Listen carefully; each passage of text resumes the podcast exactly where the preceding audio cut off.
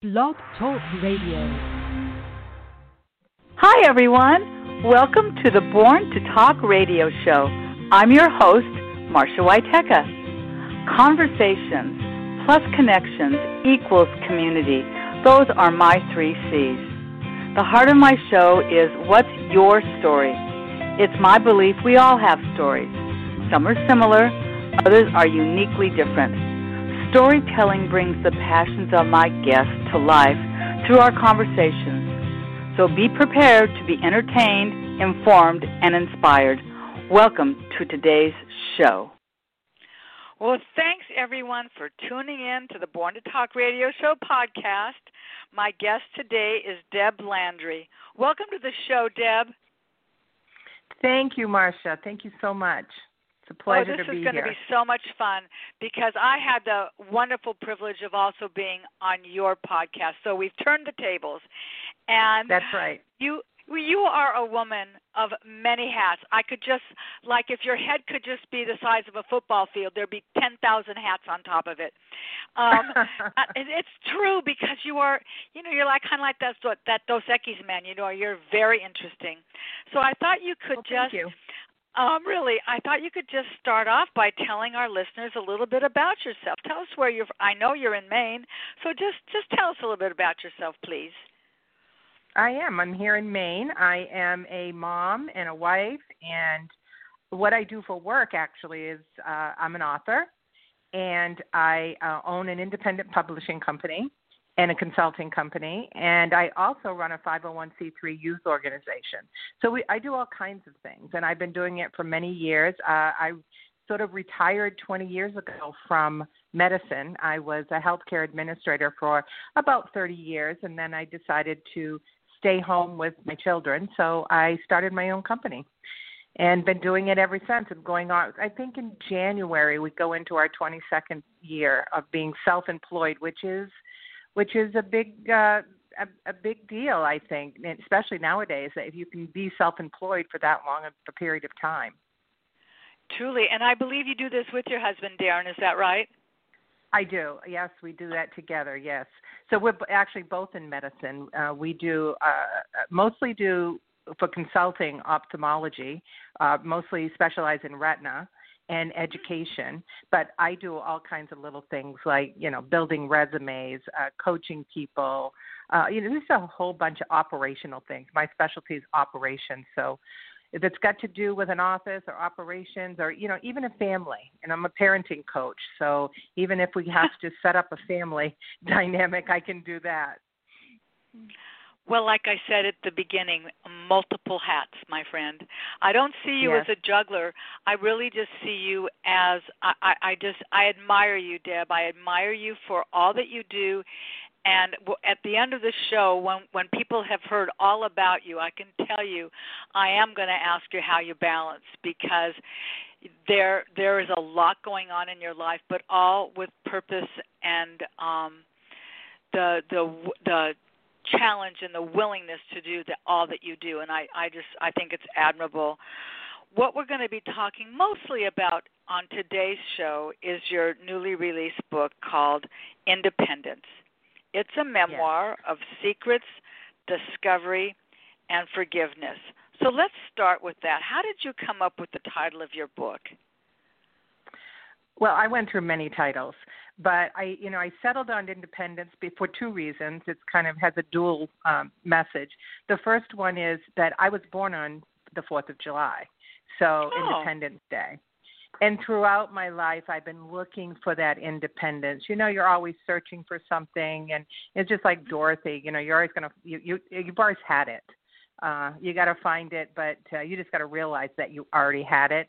But I'm looking for my independence, and you know, I was searching for who I was, and you know, I had that feeling at a young age that something was not quite right, and so I just kept looking and looking, and I, and you know, even now, you know, I'm 66, and I was 60 when uh, I kind of put all the story together. So it was a journey. It was a journey. That's that's that's really interesting. I'm sure there are people that we all have our own stories. And I bet you there yeah. are a lot of people listening right now that think, wow, I could probably really write my story if for no other reason than you leave it for your children.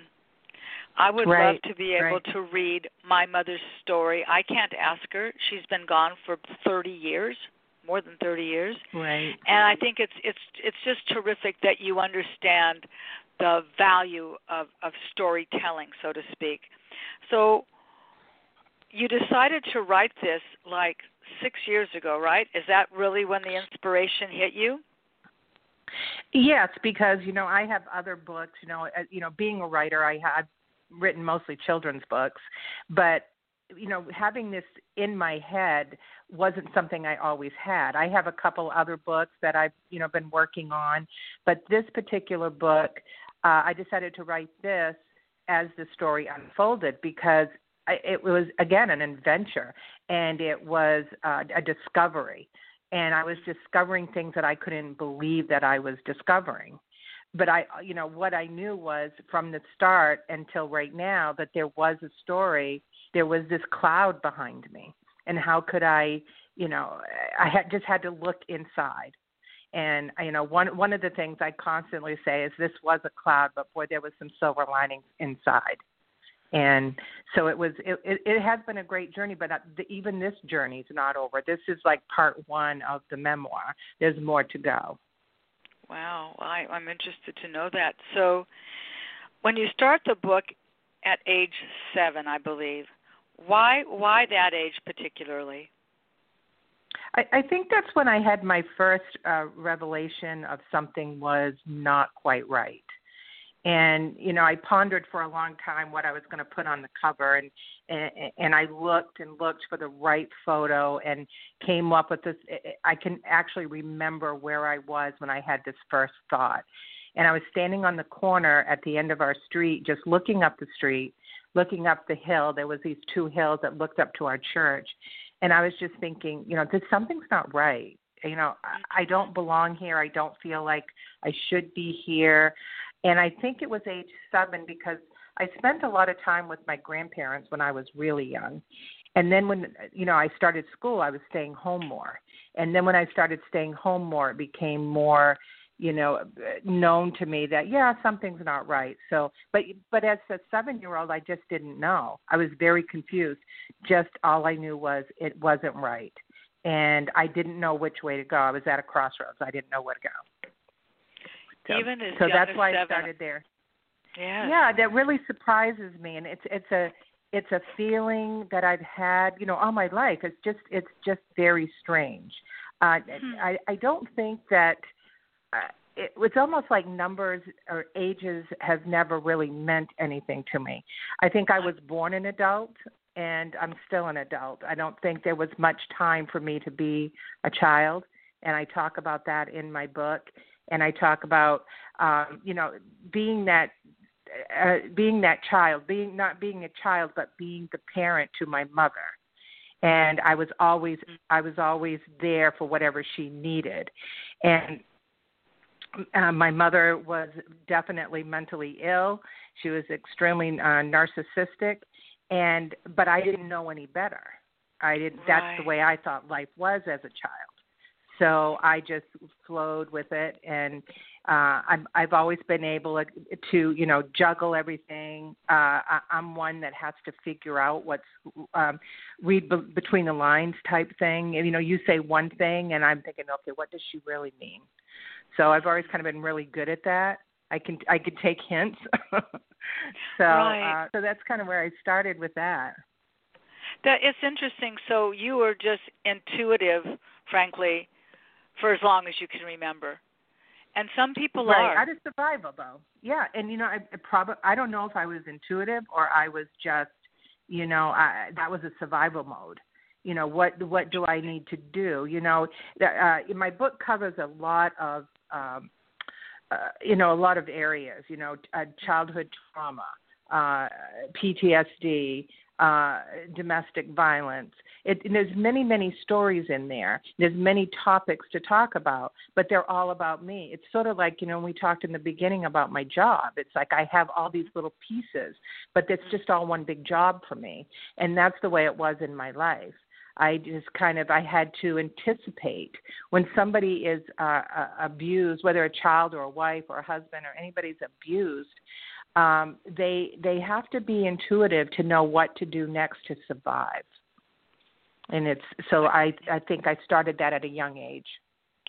Well, so when did you actually realize that your mom's behavior was not normal? Well, it's an interesting story because uh, mm-hmm. uh, I I don't think I realized that sh- that it was that she was any different than any other parent until I was probably in my late twenties, early thirties, and then maybe not like putting something together when I was until I was in my 40s. And uh you know, you kind of go through life and you just don't some things you just don't think about. And I was sitting with a couple of my cousins uh one day. And and, and you know, this was not too long ago. This is just 3 or 4 years ago. And I and they were they're my age. And I I said to them I said uh, well when did you know that my mother was there was something wrong with my mother that she was mentally ill or disturbed? And uh, well they asked me. They asked me the question first. And I said I don't know around around 40 maybe. And they said I said well when did you figure that out? And they said well we've always known. And that was just a big big eye opener like they've always known. Everybody's always known that she was a little off but you know their mother wasn't like that. Their mother was you know you know just a really good mom and you know baked cookies and made sure they got to school on time and did all these things. And and so they when they looked at their aunt they saw you know that she was abnormal. And and the thing is with that everybody thought that i knew that too but i didn't know any different Right. I started out at I started out at age one, age day, you know, day one as being one year, one day old, and I uh, that I thought life was until uh, I just knew I knew as I got older that I didn't want to be like that, and then I started making opposite choices. But I think every child does that. Every teenager does that. Oh, I'm not going to be right. like my mother. I'm not going to be like my father. Um, so, so I guess you know I thought that part was normal. So it's an interesting journey uh, I had gone. Um, I had I had decided when my son, uh, uh, my, when my boys were going off to college, I decided I was going to uh, go to counseling because I used to work in obstetrics and gynecology, and so many women would come in, you know, going through menopause and having a rough time, and they're, you know, that kind of happens just as their kids are going off to college, and you know, everything's changing at the same time. And I said, I'm not going to be like that. I'm going to get help, and I'm going to help myself through that stage. So when my children were in high school, I said, okay, I'm going to go for counseling. You know, I can, I can do it. You know, and uh, it'll be a fun thing to do. It'll be a fun journey because I'm a big believer in therapy. Big believer in therapy, and uh, so I did, and I went in, and I, you know, it's because I've always been somebody in control. And I went in and I told my therapist, "This is why I'm here. This is what we're going to talk about." And I oh said, "My, children gosh. are going to college." and this, is, you know, I said, "I don't want to be a whiny wife or be depressed. I want to, you know, find myself or whatever."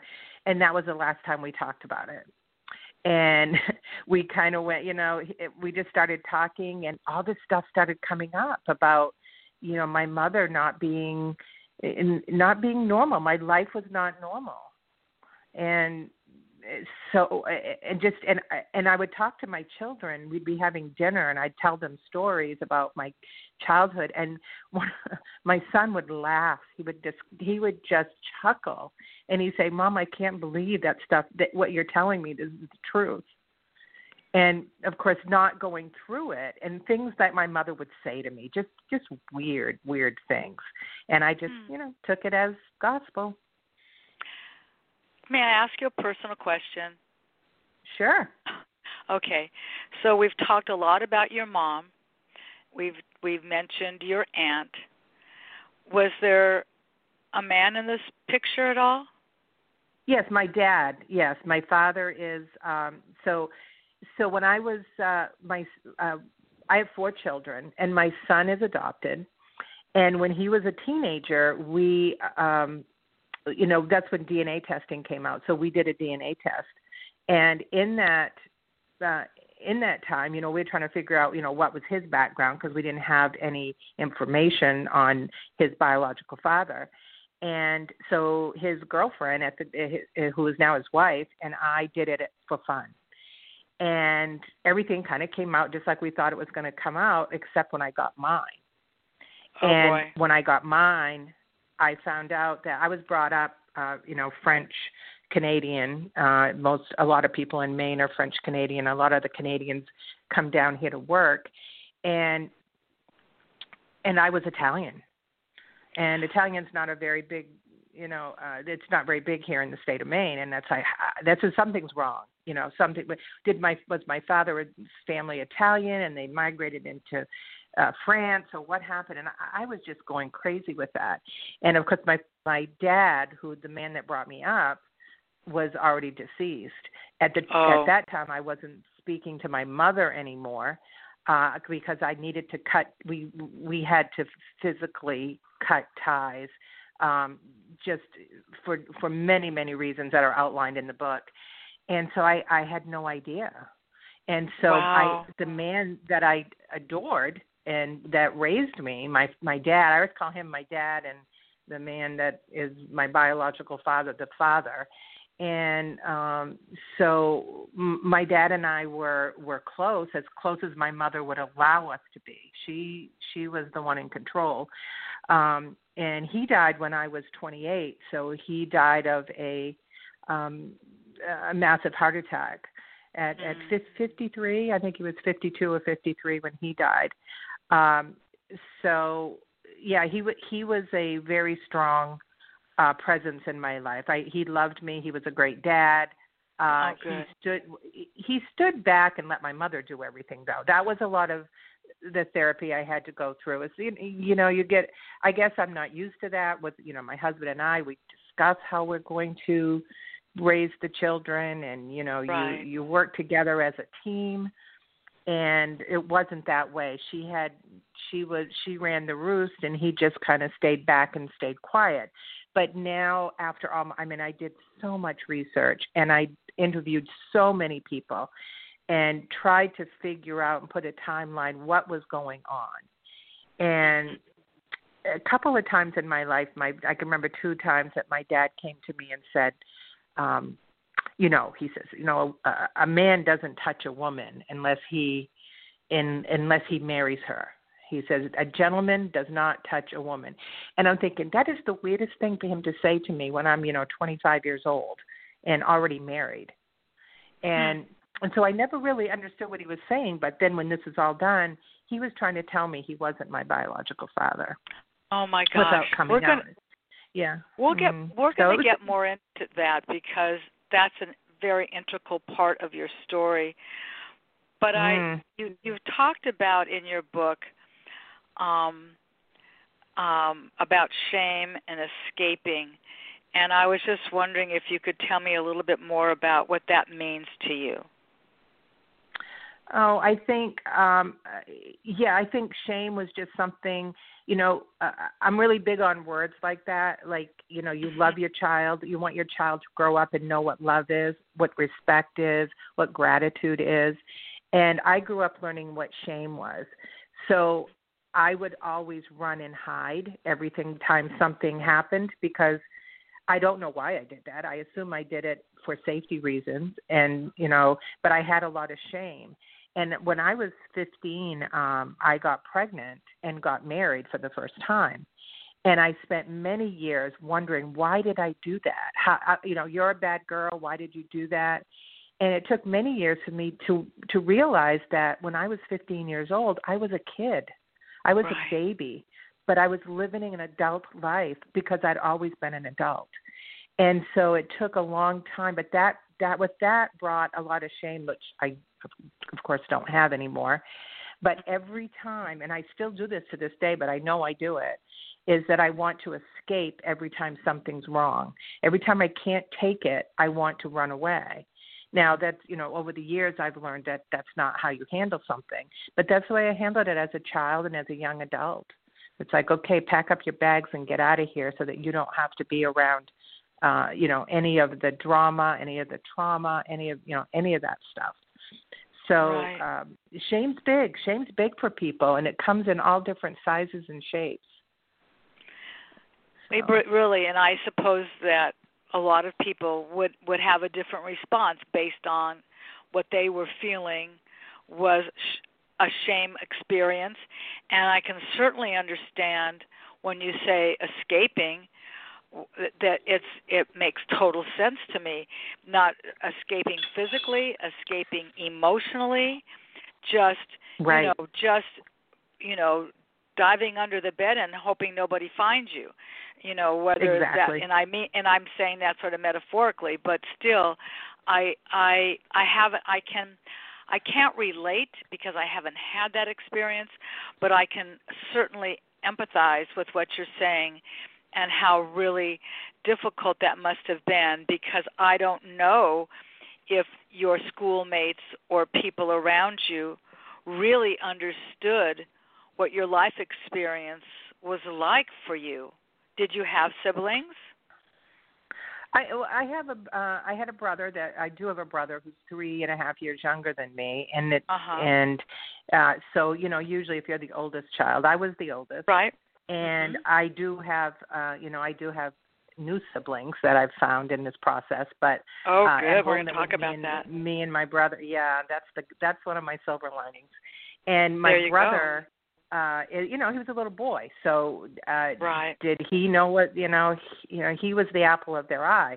Uh, never could quite figure that one out, but when I figured out that he wasn't, you know, he was my my dad's biological child. So yes, you know, I could see where he would be you know he would be um everybody's favorite and, and the apple of everybody's eye or things like that um Mm. so no i always felt that uh i lived in a glass house and that's what surprised me when i was talking about my cousins because i figured i lived in a gra- glass house and everybody knew how i was being treated but nobody stepped in to help so nobody really cared so if they didn't care i wasn't worth the investment of helping Wow. so you know so that that's kind of and and that's an afterthought that's me looking back on it now I, Right. I did feel that everybody that I lived in a glass house and it's like why isn't anybody coming to help me this must be Hmm. normal because no one's coming in to say hey don't don't do that don't do this Right. and uh so it was interesting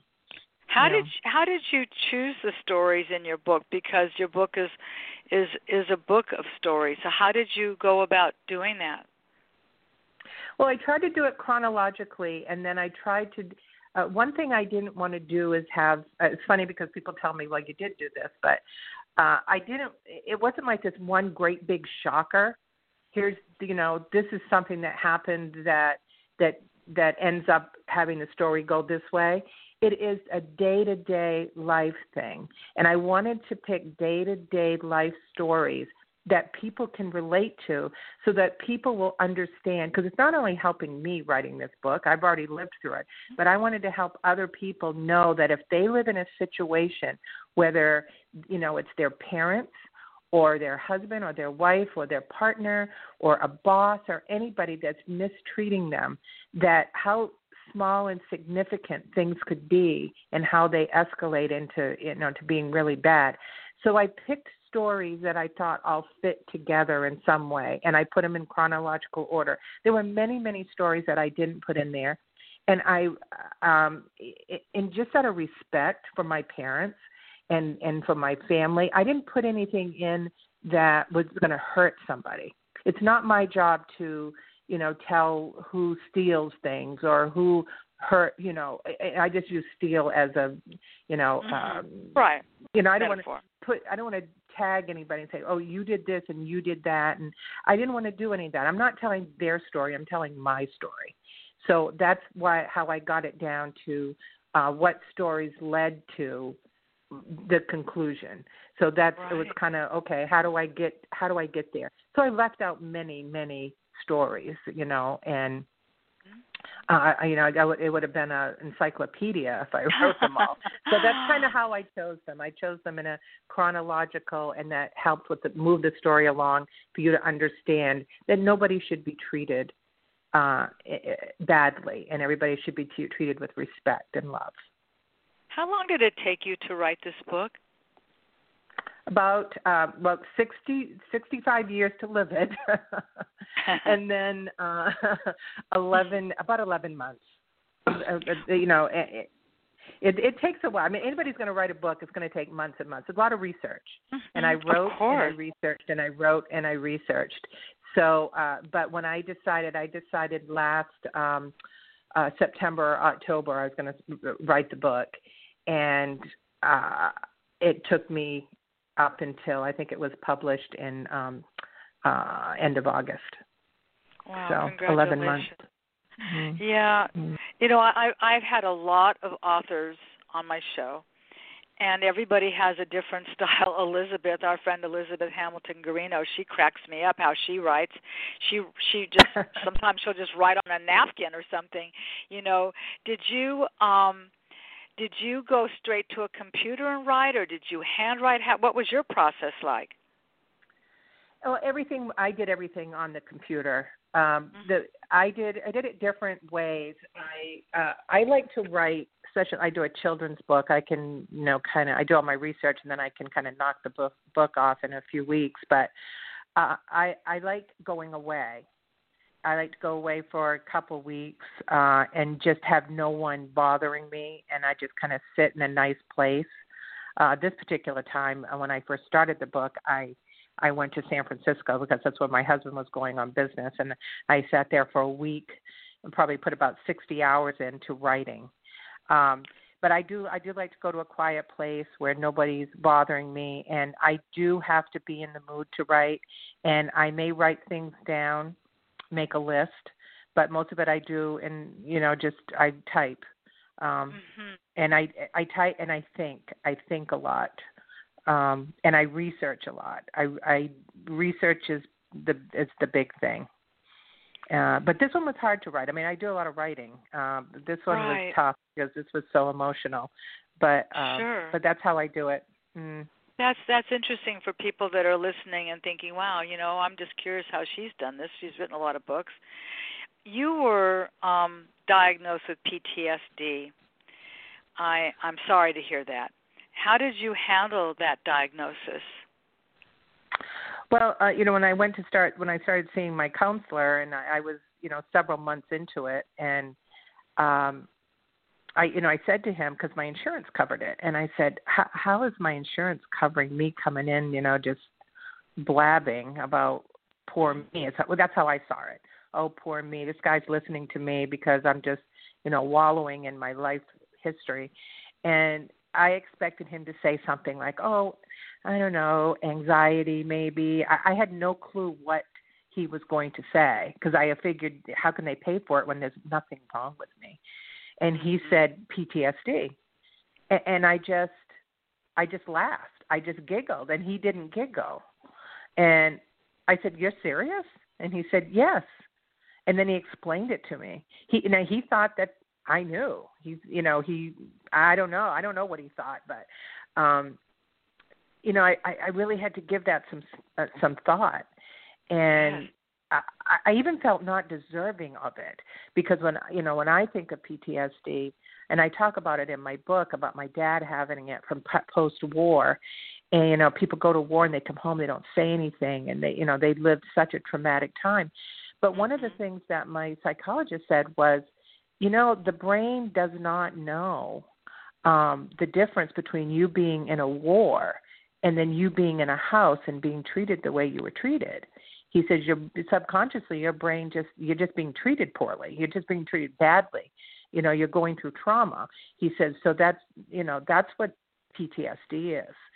And uh so i came to you know i you know i i know what i know what i have now and i'm uh, I I feel uh, I feel better because I know because before I just thought oh I'm depressed I have anxiety what it makes me feel this way. And no there's a reason I had it and there is a reason for it. And when you know what the reason is then you can have the proper treatment. And so if I have if I'm not feeling right or something's bothering me I can say oh this is what it is. And mm. it's much it's much better. It's much better. It's much better than taking a pill or being having anxiety or depression and thinking i don't know i don't know why i'm like this. So, um, highly recommended. You know, getting that diagnosis and you know uh, in P, I, I'm just a big advocate for mental illness. I, I hate that they call it mental illness, just mm-hmm. because it, they it's a chemical imbalance or or it has to do with your head. They call it mental. It's still a physical condition. Right. And uh, uh, I think the stigma's getting better, but still, it's you know There's it's a, a tough go. one. So yeah, yeah. Mm. Well, you you brought up some. Go ahead. I'm sorry. No, I said there's many levels too. Everybody thinks somebody has to be downright out of their mind. It, there's levels that start off really, really light, and you know everybody. Uh, sh- you know, everybody should look into that. It doesn't. You don't have to be. Everybody's afraid, I think, sometimes to look into uh, what's going on, and because when you do find out what it is, you have to deal with it. Like I had to deal with the PTSD. So right. I I think you're right. I think that there's a lot of generational trauma that many of us have no idea that people that we care about and know about that we've met in our life's journey actually could be a perfect example of what you've just said that there are levels and I think you said that really well so that if somebody is listening and recognizes this behavior, you know, for whatever reason, you know, whatever that trauma might be, um, it could be absolutely nothing that happened to you, but maybe somebody that you love and lost. Right. And right. you know, like you said, or you or you were in the war. There's like you said, there are a lot of different avenues. And you know, I, I you you mentioned at the top of the show how much importance that you see to to words, and you and I really share that um, great a, a lot. We both agree that words carry a lot of weight, and it doesn't carry the same amount of weight for everybody. Um, right. I when I went into therapy, um, because I am a believer of therapy, my therapist, uh, who was also a male, said to me, "Marcia, I want you to visualize yourself. Think of yourself as wearing a backpack, and inside that backpack." are boulders, boulders of experiences, boulders of whatever it is that's going on in your life. Maybe it has to do with your mother being ill. Maybe it has to do with a lot of different things that maybe you've always wanted to be a perfect mother. Really? Perfect? And he said, "Can you stand can you stand up straight with all those boulders back there?" No. And I said, "Oh, no." He said, mm. "You will never be able to stand up straight with boulders in your backpack until you remove them. Right. That That's was right. so I will never forget that. I was in my early 30s. This was a very very long time ago. But it's but the visual of that um has always stayed with me and I I've mentioned it to other people sometimes when I see them I think like they're struggling and I sort of use that same description. Do you feel like you're standing up straight? Because I have a feeling there's a lot hanging there. You know, we, we learn now in yoga about our shoulders and you know getting that right. breath work done and dropping those shoulders and you know really having our body in in alignment um physically and mentally. So I want to hear about because I, because it's really such a significant part of your story about the genealogical discovery because you've sort of alluded to that and I would like to hear how that mystery was solved. Tell us about that. Well, you know, it, like I said, I um, you know I did a DNA test recreationally for fun. You know, I just I I assumed it was going to come back and it was going to tell me that I was 50% Irish and 50% uh, French Canadian, and there was not going to be anything else there. And it we did it back several several years ago, so it was when it first started coming out. And when I um, you know, I, I would never tell anybody now to go get a DNA test unless I talk to them first, a recreational hmm. DNA test. Um, but uh, because you don't know, I have in my research, I have spoken to so many people that have been shocked and you know, yes, it's nice like the commercial you see on TV that says, "Oh, find out about your you know the country you came from and all that." But so right. many people are finding out, especially people around our age, who mm-hmm. uh, you know because things we do today and things we did back in the 40s and 50s you know were taboo back then so uh and i don't think my mother ever knew that anybody was ever going to find out who the father of her child was you know and when i was conceived in 1953 and so uh you know in this discovery i found that i was um again italian and didn't make any sense to me, but then things started falling into place. It was kind of like a domino effect. Mm-hmm. I was trying to find relatives, and relatives were second, third, fourth, and beyond cousins. So I couldn't find anybody. I talked to people and connect with them on. Uh, I did three or four different of the DNA um, sites, and but nobody nobody knew anything.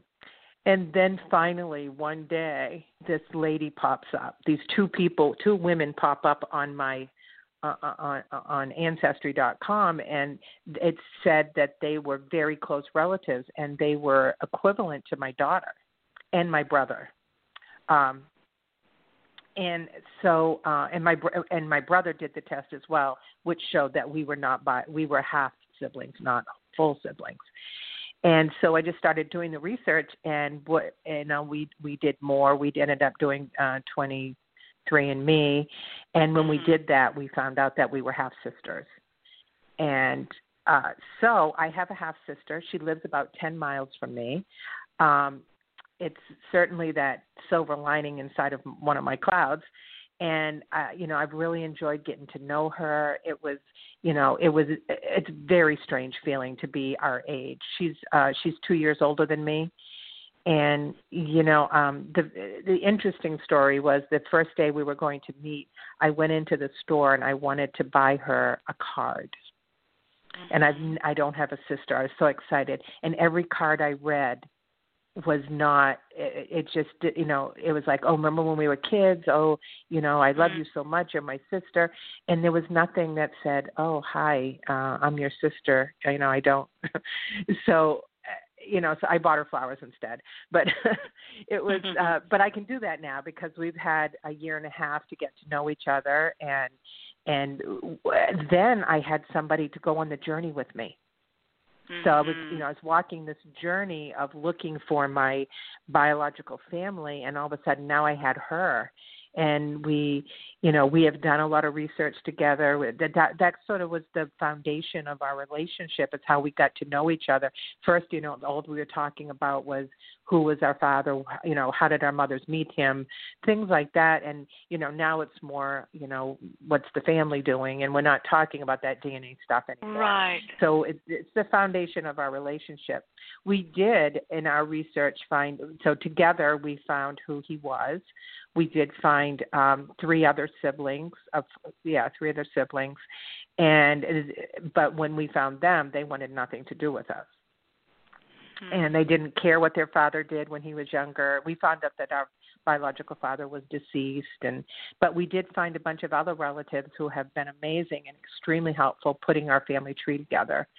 So um so at least we have a story. Yeah. You know, and and that's been that's been great and and just I I just can't tell you how thrilled I am to have a sister. So Yeah.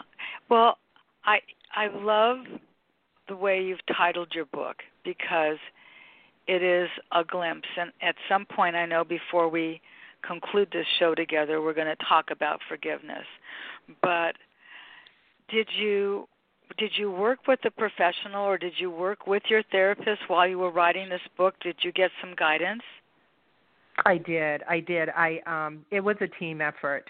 Uh because some of it was very hard to write and my, you know my husband was great. He was um uh you know, he helped me research. He you know, he was there for me whenever I needed anybody. Um uh of course we had editors, we had a psychologist. I I worked with my my therapist and I also had somebody who was a social licensed social worker and she helped edit it. She helped uh, with things like taking me deeper into the book, like, well, how did you feel when you when this happened to you, or might see another side of the story that you think that you know it's there for me, but it wasn't on paper, and so it was a team of people, you know, editors, um, you know, so I, I would say about five people uh, mm-hmm. four people assisting me doing this. Um, so eh, you know, and decide, and they were even deciding on, well, you know, maybe this story isn't relevant, or maybe do you have another story like this? And uh, it, they were very helpful. It was, but it was a team effort. You know, you you used a word, and like I said, uh, they pop out. They really do pop out.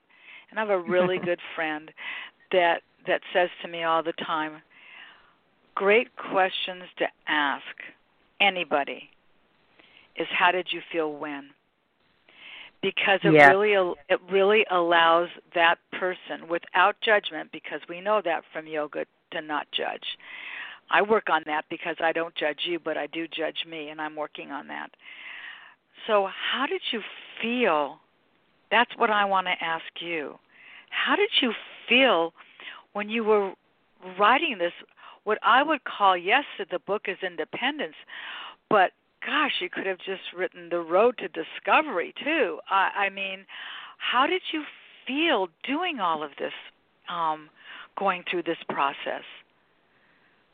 Well, the part about my biological father, very easy to write it was very easy. It was I found this. I, I already knew that I my my dad wasn't my father. So when I got to that point, very easy. The very first part though was a lot of soul searching. And there were times that I was it just depressed me and I had to put it down because I just you know and then my my consulting with my therapist became a therapy session because I needed to really work through it, and he was great with that. Um, so it's it's not an easy thing to do. It it isn't, and there was times I couldn't even write it. So so I would, you know, my husband kept saying, just write it, just write it, just write what you want to say, and then you're going to go back and revisit it. And I did. It had uh, between me rewriting and the editors rewriting and and the social worker looking at it, we had 12 edits. And wow. I ordinarily would not have 12 edits in my book, but that mm-hmm. was an edit for, you know, grammatical errors and things like that, but it was for everything. Uh, right. So it was, it was a process, but there was, there was, it was a roller coaster. It definitely was. But you did talk about that there was some some silver linings, and I want to get to that in just one second. But I, because I think that that's really important. So you have reconnected with several of of your family members now. It sounds like, right? So how did that feel yes. as you started discovering other sib- half siblings and things like that? It was very strange. It, it, it, I don't know how to how to even explain mm-hmm. it. Uh, I, there's all kinds of emotions. Like, do you, you know? Wow, I, you meet this person like my sister. It's like, wow, I've missed so much with you you know we're in our late 60s now and now i've missed so much with you and i just want to get so much in. And, and you know and she has a husband and i have a niece. And and then on the other side of that you've got uh we've got three siblings that you know don't even want to talk to us. They don't you know it's like eh, you know they were they were so upset. It's like wow how dare you come in and tell me that you're my sister and so there's a lot of emotion there negative negative feelings uh, again, feelings of rejection. Uh, that's that's a big one that people get with with these DNA tests, and so so all over the place, uh, all over the place with the emotions, and you know. So, but I, but that's, but yeah. the, Go, I'm sorry. I, I'm the, trying to just visualize what you're saying, and it's it's a lot, Deb. Truly, wasn't it? It is. It is. Uh, uh, some of the things, though, we met, we connected with three uh, second cousins, and we just I just love them, and and just getting together with them and them telling us old stories, you know, stories about our grandparents that we don't know. Mm-hmm. And and then I met a couple of other cousins on the other side of our family, and you know them telling us stories, and and giving giving us a visualization of what our father was like, what kind of life he lived, uh, all all those things. Um, mm-hmm. so so yeah, it's just it's just a big old bowl of bad, good, and indifferent.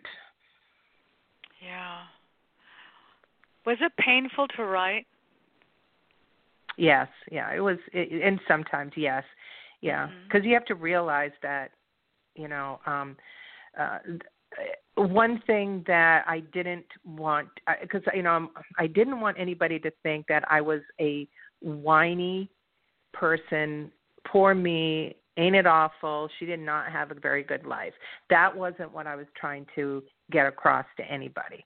What I was trying to do was just tell my story, and mm-hmm and, and all the editors, yeah, they validated that I wasn't doing that, and that was my own baggage that I was bringing into this.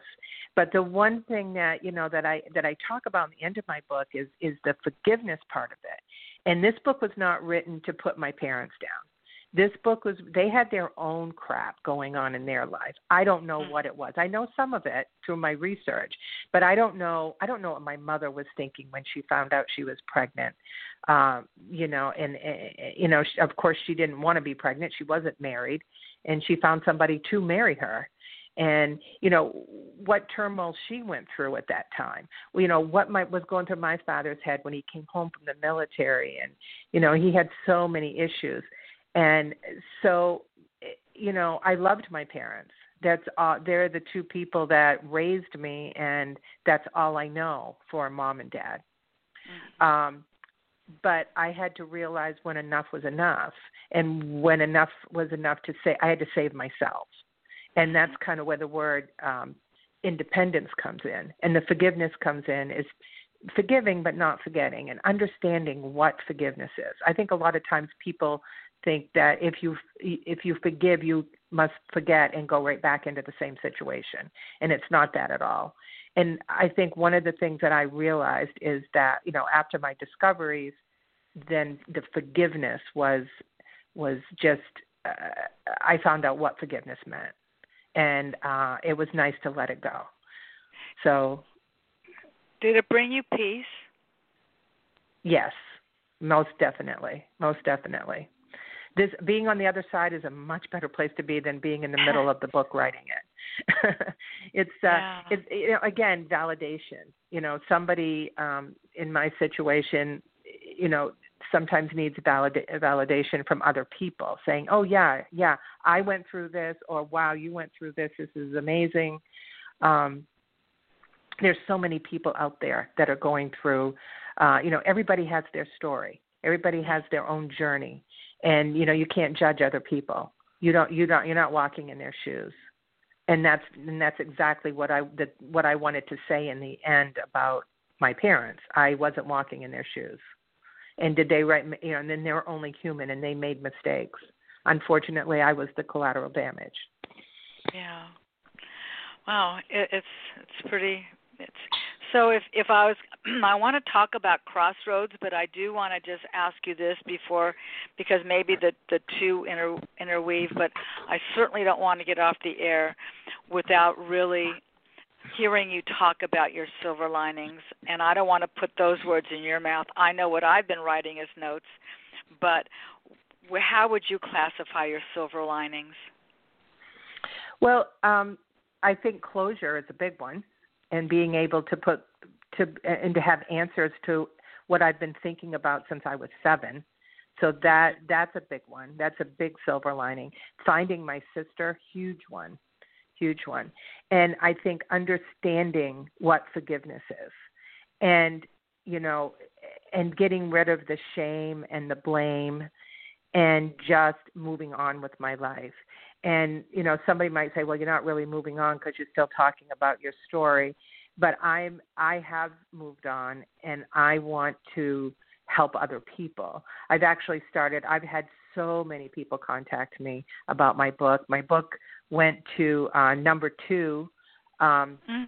after it was released, and uh, so you know a lot of people are reading it. People are contacting me with stories um, I've started a group for women um, that have gone through some things like this, and it's just not a group where anybody can join. It's people that are contacting me for help, and so now I'm helping others that have, um, you know, that are going through the same thing that need somebody to hold their hand to get through, even if it's just to say, "Hey, you're a wonderful person."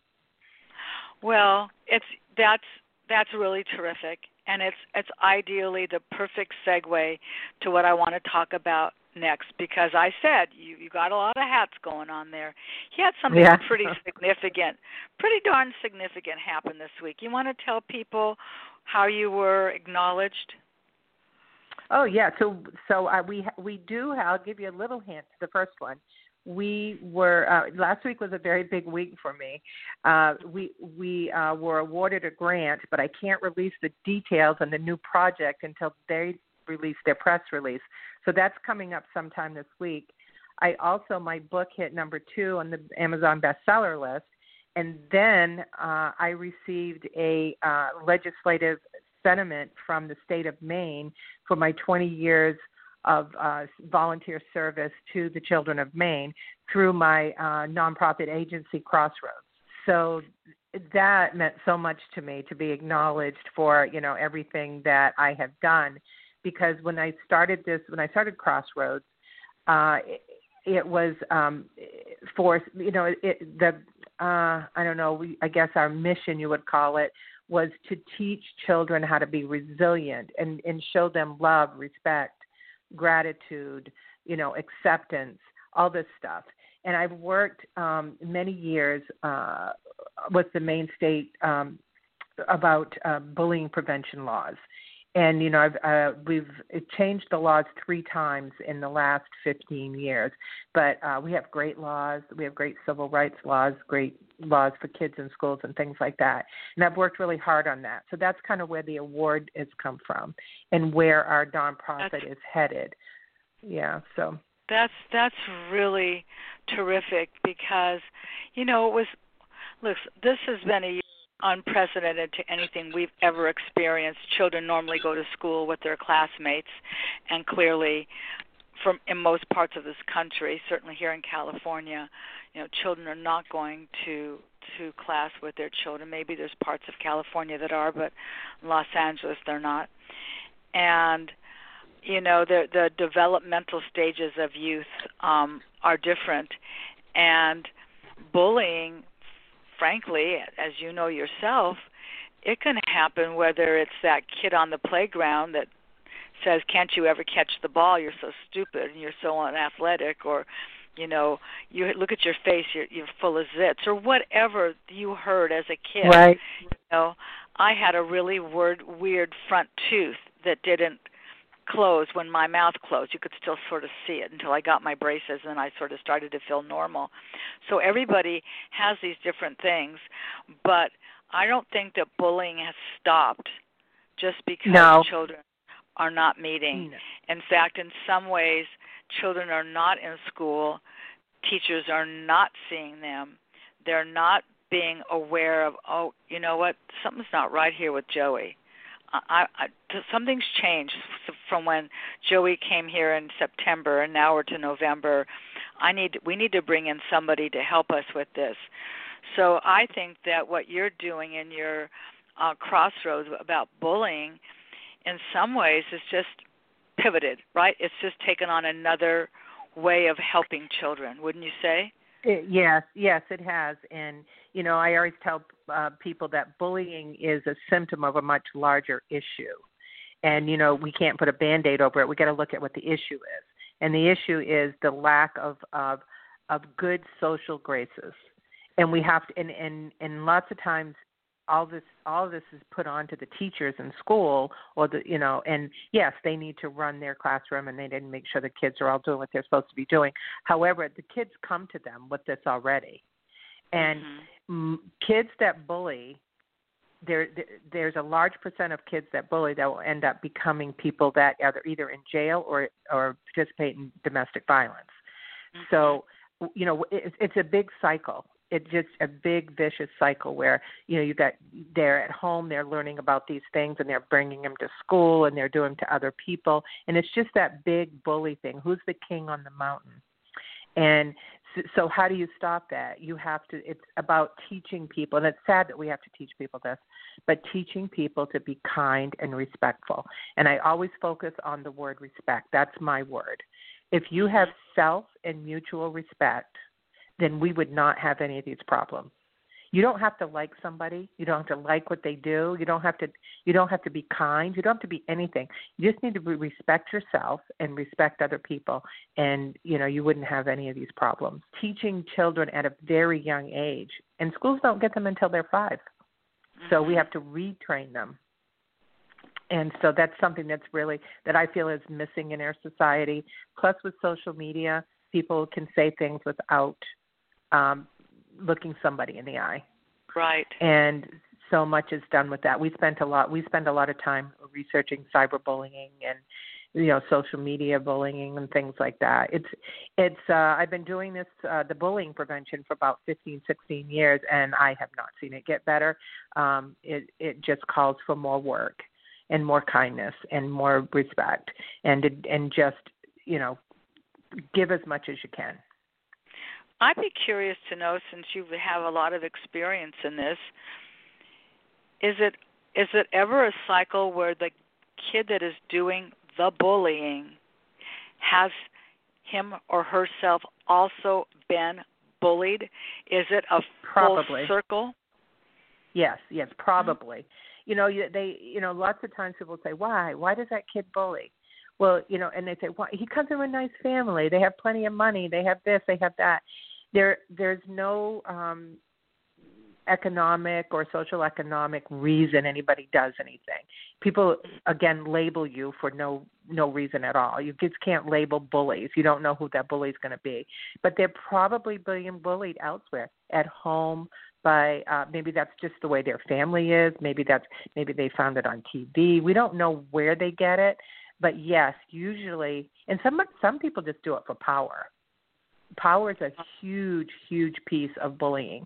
If I can make, if I can put you down, it will make me feel better about myself. Now that's a stupid way of looking at something, no. but a lot of people feel that way. If I put you down, that brings me to the top. It's the king on the mountain type thing. Right. So yes, it's it's a vicious cycle all all the way around. And you know, um I, I gave this talk once to a bunch of uh, teachers and uh I said, you know, 7% of kids that are that are bullied uh you know a lot you know will commit suicide and one of the teachers stood up. He was like the basketball coach, and he said, "Well, seven percent's not bad." And I said, "Really? Seven? I said, "Do you hear what you're saying?" And and at seven percent, I said, "Seven percent? Yes." I said, "That's that's seven kids out of a hundred. And forty percent of kids that are uh, either uh, well, I think transgender kids, forty percent. I'm not really sure what the the gay lesbian rate is but 40% of kids will, will commit suicide because of the way society treats them. It's wow. just it's it's just crazy. And I, I'm really big on on research based information because this is a very sensitive issue. Right. Well, I I can appreciate that.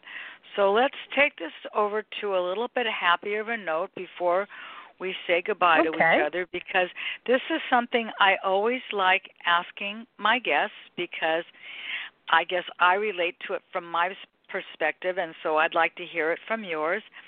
I know you live in the most gorgeous state, truly. I mean, I couldn't take the winters, but nobody beats your fall, frankly. Uh, right. Because, you know, that's just how it is. But how do you balance, Deb? You you have how the all these hats on when you take the hats off, how do you balance all of those hats and your personal Deb space? Well, it. Uh, I don't, uh, you know, first of all, my first answer is I don't know because I just do it. But uh, basically, what I do is my office. My office is in my house, and I've worked in my uh, house ever since uh, I started my own business. We don't need to have space, so I just have one office here. So my my life becomes it's it's whole, even though there's a lot of little pieces to it. it it's almost whole, and I do have to stop at night. You ha- you learn, you learn, uh, you know, to choose what you have to do. I know that when if it's five or six o'clock, I need to stop and you know it's time to get dinner and spend time with the family and things like that. You become you become uh, good at it. And i've been watching a lot of people look talk about this now with covid and how you know they're staying home and they're wearing sweatpants and all that.